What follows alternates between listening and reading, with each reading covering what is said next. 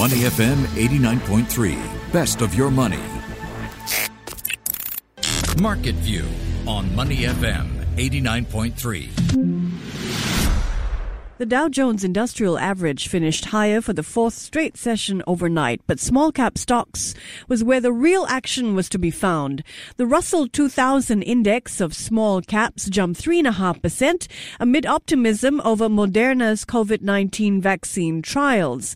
Gains amid the blue chips were more muted. The Dow, Nasdaq and S&P 500 all rose less than 1%. Here in Asia, stocks are trading mixed this morning. Tokyo and Seoul are down while Sydney is trading higher. Joining me now to break down all the market action is Ryan Huang. Hey, welcome back, Ryan. How are you doing? Hey, Michelle. So it's Thursday, one more day to the weekend. Yes, we can all get there. Okay, let's start with news that has made everyone, you know, pretty upbeat this week. News of Moderna's COVID-19 trials. They gave a boost to Asian stocks yesterday, and that optimism carried over to Wall Street overnight. In particular, we saw investors shifting out of stay-at-home stocks like Amazon Amazon and Netflix and buying companies that will benefit from consumers heading out again. So, who were a few of the biggest movers? Yeah, I think one of the points you raised earlier on was the Russell 2000 index. And this is an index comprising small cap stocks. And when you have small cap stocks moving so strongly, it is a very optimistic sign. You know, retail investors really backing the small um, businesses in the US. And that is uh, how much optimism is being baked into this so-called recovery picture on the back of the vaccine news. And there's this interesting quote I came across. Mm. It's been raining vaccines in the past few days and investors are dancing in the rain. So that is pretty much how it sums up what investors have been going through. You get news around things like Moderna, that's the latest one, mm-hmm. uh, making huge progress on its trials. Uh, that was a 45 person study. Now it now it's able to move on based on what it says are robust um, results to its next stage, which is a 30,000 strong study at the end of the month. So it seems like things are on track for you know the vaccine to uh, come along. So there is a lot of optimism around the vaccine front, pushing the markets. Also pushing markets is the earnings season. The latest coming through from Goldman Sachs.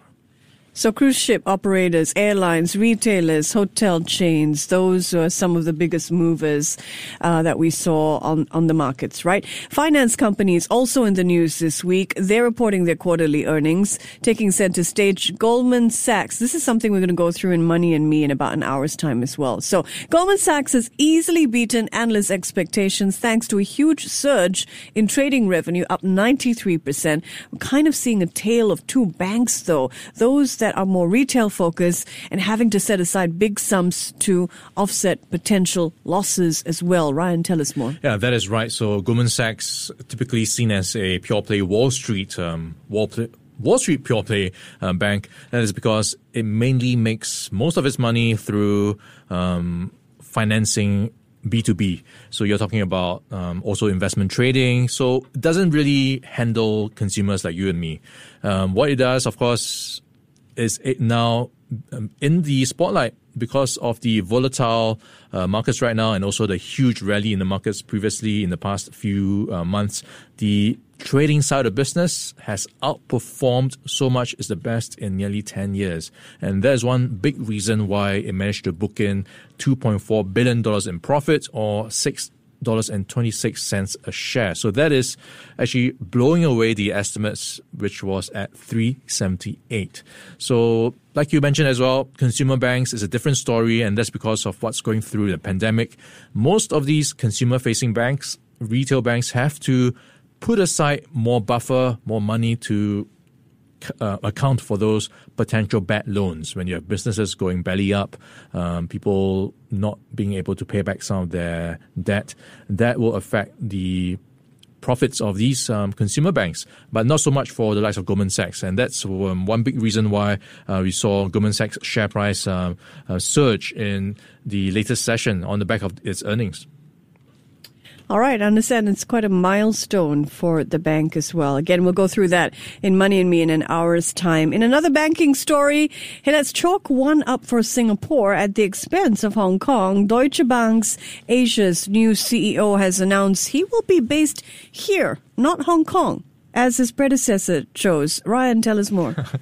Oh, it's hard to pinpoint a reason why people like to stay in Singapore, right? There can be so many reasons. Maybe he likes the food here. So it is good news in a way in terms of optics um, because Deutsche Bank's you know, head of Asia is picking Singapore over Hong Kong. And of course, you've got this long ri- running rivalry between Hong Kong and Singapore. So this is, I guess, another blow to Hong Kong's financial hub reputation uh, because on top of not just Deutsche Bank's um, choice of location for its Asia CEO, you've also got in the background what's happening on the streets of Hong Kong. Uh, people still unhappy with how things are panning out with the new security law.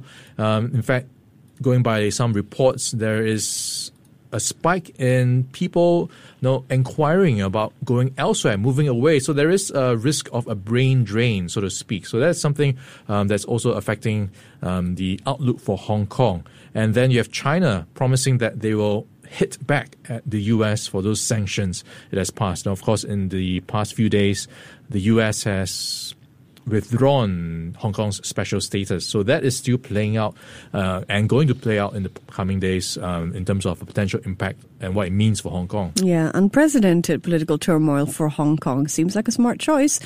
Lots of tech companies and tech titans are making news this morning. So I'm going to introduce a new segment. It's called, quite simply, Happy or Sad. I'm going to name a person or a company. Ryan, you tell us whether you think the latest news makes them happy or sad. Are you game? All right, happy to do it. All right, let's go. Apple. Apple. Okay, I saw them in the news for getting a huge tax break uh, in terms of mm, turning around some bad news on the tax front. So happy. Indeed, very happy would be the uh, absolute 100% answer, but you're right. Uh, imagine not having to pay a big bill, a bill as big as uh, 13 billion euro in that tax bill you were just talking about. Next one, Google. Okay, Google in the news hmm. for investing in Jio Platforms, and this is something under Reliance Industries, and I think it's a huge break for them to be able to make some headway into India, a huge market in the future.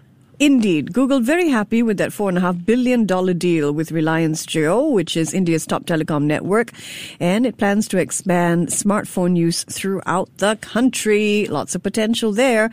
Okay, next uh, item on my list, Ryan. Bill Gates, Elon Musk, and Jeff Bezos. Yeah, this is something on our show uh, earlier, and we were talking about this. If you're a prominent Twitter user like yourself, Michelle, Yeah. you better check your accounts because they got hacked.